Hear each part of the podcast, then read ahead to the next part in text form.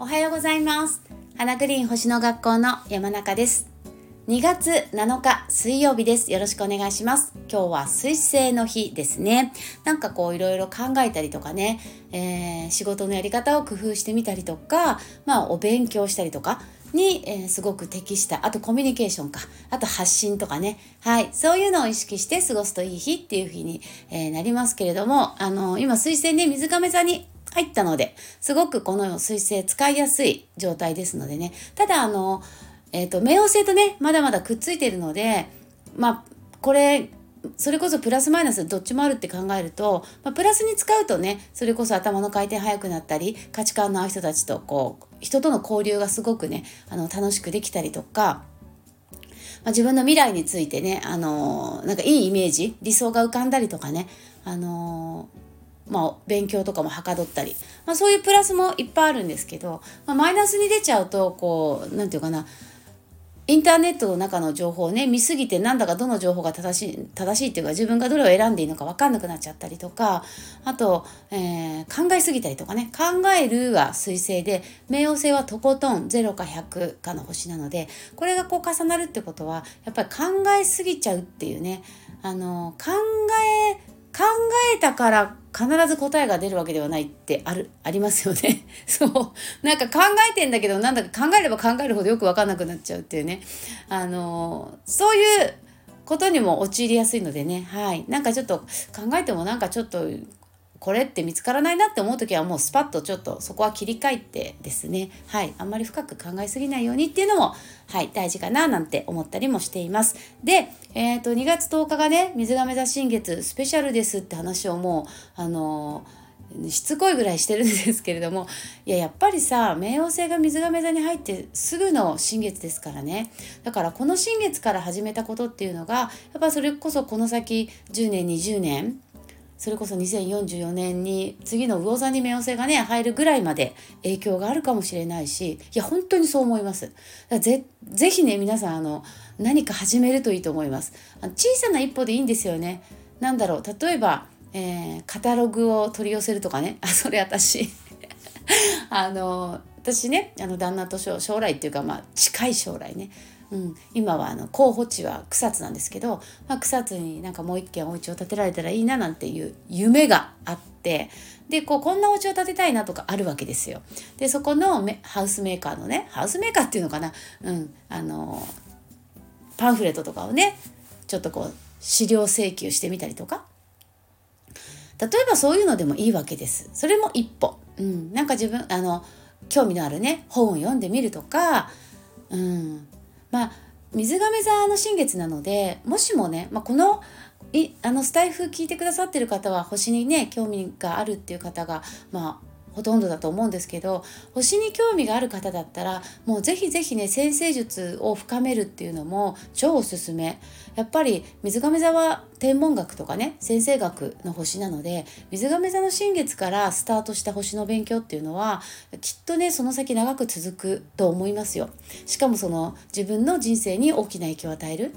うん、だから何でもいいのでねあのもちろん独学でもいいし本読んでもいいしどっか学びに行ってもいいしうちみたいにね動画講座みたいなのを受けてあの自宅でねこう動画を見ながら勉強してもいいし自分が、えー、学びたいスタイルで全然いいと思います。であの何かこう宇宙に関することとか星に関することのアクションするのにもこの水亀座新月からのスタートっていうのはうまくいきやすいと思っています。で、えっ、ー、と昨日のねちょうどブログに書いたんですけれども今日はちょっとあのこの話を余生を生きるっていうね。昨日ブログに書いたんですけどね。あの水亀座のテーマに余生っていうのがあります。でなんかこう余生って聞くとね皆さんどんなイメージですかね？やっぱこう定年後とかねなんか老後みたいなイメージがあるのかなと思うんですけどあの水亀座っていうのはま11番目の星なので、まあ、人の人生になぞらえると、まあ、余生なんですね。いわゆるヤギ座が、まあ、こう人生のなんていうか社会的な活動のピーク。を迎えるのがヤギ座の段階なので次の水亀座っていうのはもうちょっとその第一線からちょっと退いた次のステージなんですよね。昔あのもう何年も前なんですけどあの高校生のねあの女の子がお母さんと一緒に、えー、ご相談に来てくれたことがあったんですね。でその彼女が、まあ、ちょっといろいろ悩んでいて、まあ、学校を休みがちだったんですね。でその彼女はその11ハウスにすごく天体がもうギュギュギュっていっぱい入っていてであの今何一番したい？って聞いたら余生を過ごしたいって言ったんですよ。で11ハウスっていうのは、まあ、水亀座11番目ですからね、まあ、その共通のキーワードがいっぱいあるハウスなんですけど高校生のね女の子がもう今すぐ余生を生きたいっていうっていうねすごく印象的で、まあ、そうだよねそうだよねって思ったんですね。まあ、その後彼女はねあの本当に、まあ、あの未来それこそ未来予測でいやあのちょうど1年後ぐらいにねあのなんていうかな流れが切り替わるタイミングがあったんで、うん、ここであの、ね、あの切り替わっていくからどのまあまあこうこうこうしたらいいんじゃないのかなってね、まあ、お話をして、はい、彼女はその後ね学校あの一旦行ってく行ってくれたっていうんで 変だけど行ったんですよね。それであの今もう本当に今年から社会人になったのかな。うん。時々緊急報告くれて成人式の写真とかもね見せてもらって。いやめちゃくちゃ嬉しかったですよね。うんであの今年から社会この春からね社会人になるってお知らせもいただいて、まあ、めちゃめちゃ嬉しいですね。また話それちゃうから戻るけどさ。はい。まあ本当にあの感動のあるお仕事だなといつも思いますけどありがたいですね。本当に。人の幸せをね共有させてもらうって。で話戻してね。余生。そうなの。だからねこれからの時代って余生を生きる時代なんですよね私なんかこう今の若い人とか見てるとなんかむしろ若い人ってすごくこう若い人子供とかね10代の子たちとか見てるとなんかすごくその余生を生きるって感覚を生まれながらにして持ってるんじゃないかなっていうふうに感じることがよくあります。例えばさあの就職してもすごいね大企業に就職していいとこ就職したねって、まあ、昔で言うねいい会社みたいなでも3年 2, 2年3年でスパッと辞めちゃう子がいっぱいいるとかって言うじゃない？そうそう。でも昔の土の時代のね私たちはやっぱり一つのところにやっぱ勤め上げるっていうかもう勤続何十年って表彰される？でも転職勤続20年表彰されるけど転職20回って表彰はない時代でしたよね。だからなんかこう一つのことを続けることが価値があるみたいな。時代でしたけどもちろんそれはそれでねあのなんていうの普遍的に大事なことなんだけどただ時代のカラーとしてやっぱり余生を生きるっていう方向に来てるのかなって。だからみんなその出世したくないって若者が多いとかってねテレビでやってたりしますけど。その理由がさやっぱりプライベートも楽しみたいって言うんだよね今の若い人たちって。出世して仕事が忙しくなりすぎちゃうとやっぱプライベートが楽しめなくなっちゃう。趣味もしたいし家族との時間も楽しみたいしって言うんだよね。もうまさに水亀座の感覚ですよね。あの水亀座ってあ私月水亀座で1ハウスにインターセプトしてるので水亀座の人の気持ちってすごくよくわかるんですけどあの水亀座の世界観っていうのかな。何て言うんだろう。こうプライベートとその仕事の境目がなかったりもするんですよね。もちろん全員じゃないですよ。うん、結局余生なのでだからこう何て言うのかな。残された時間どう楽しもうかっていう感じですよね余生って。まあ、それがその水亀座の感覚からいくと残された時間っていうのがそれこそ10年20年じゃなくって30年40年50年みたいなね。そう生まれた時から余生みたいな感覚ですよね。だから生まれた時からもう何て言うかなやりたいことやって生きるみたいな。そう。なんかそういう時代になっていくんじゃないのかな。その最初の一歩を踏み出すのが今週の土曜日の水亀座新月なんじゃないのかなっていうふうにも感じています。だから皆さんがなんかもう今日から余生と思って生きてって言われた時にねじゃあどういう今日を過ごすかとかじゃあどういう明日を過ごすかとかどういう来年を過ごそうと思うかってことですよね。あのほとんどのことはできると思うんですよ。すごい抽象的な言い方ね。なんかさいやいやそれは無理だよねって思いがちじゃん大人って私もそうですけど私も含めてね。うん、いやそれは無理だよねって。なんかこうさこうなったらいいなって思ってもさすぐそれを打ち消す自分がいますよね なんか。えそんなことない？なんか子供って自由に発想するけどまあ今の小学生もどうだろうねわかんないけど。そう。だけどちょっと冷静に考えてみるといやほとんどのことは自分が制限をかけてるだけで実は別に誰かが反対してるわけじゃないってことに気づいたりしません？ね。私よく思う。あのいろんなこと私も何て言うかなそれは無理だよってよくね言われてきたんですよね若い頃。そう。例えばあの20代の時に幼稚園勤めててでまあ若かったんでねなんかこうちょっと他のこともやってみたくなって。でその時に、まあ、なんかちょっと1年ぐらいブランクあってアルバイトしながら、次何の仕事しようかなって。本当はねよあのやっぱ子供が好きだったから保育園の就職試験受けたんですよね。当時あの私東京住んでたんでそれこそあの公務員受けて受かったんですよで春採用ででもなんか他にやりたいこととかがね出ちゃってっていうかまあ本当にね笑い話ですけどなんか当時あのアルバイトしてた先にね好きな人がいてでなんかそのその人との、まあ、なんか恋愛にはまっちゃってねなんかその会そのアルバイト先辞めたくなくなっちゃったんですよね。それで公務員辞めるっていやそれだけじゃなかったと思うけどねなんかそれすごい覚えてますね。まあ本当にその時その時で生きてたんでしょうね私わかんないけどまあまあまあまあそんなあのお恥ずかしい話もあるんですけどまあっていうよりもまあ他にやりたいこともあってねで他にやりたいことっていうのが話す仕事がしたいと思ったんですよね当時ね。まあ結婚式の司会とかでもいいしまあなんかナレーションみたいなこともやってみたいとかね。ででももう28とか29とかだったんですよ。でだからでね東京アナウンスアカデミーっていうのが恵比寿にあってでまあアルバイトしながら夜そこ通ってたんですねでもやっぱ求人ってみんな新卒とかね大学卒とかばっかりでやっぱ289だとないんですよね求人自体が。であのー、それこそあのそのアルバイト先のまあ結構大きな会社でアルバイトしてたんでその会社の人たちにもいやその年齢で今からそんなアナウンスの仕事とか、えー、なんて無理だよってね散々言われたんですよね。そうであの私どうしたかっていうと当時タウンページっていうねあの電話帳があったんですけどそのタウンページの放送っていうところをま片っ端から電話したんですよ。それこそ50社以上電話したかな。まあ、ほとんど断られましたけどね。そででもねその中でね2つ3つあの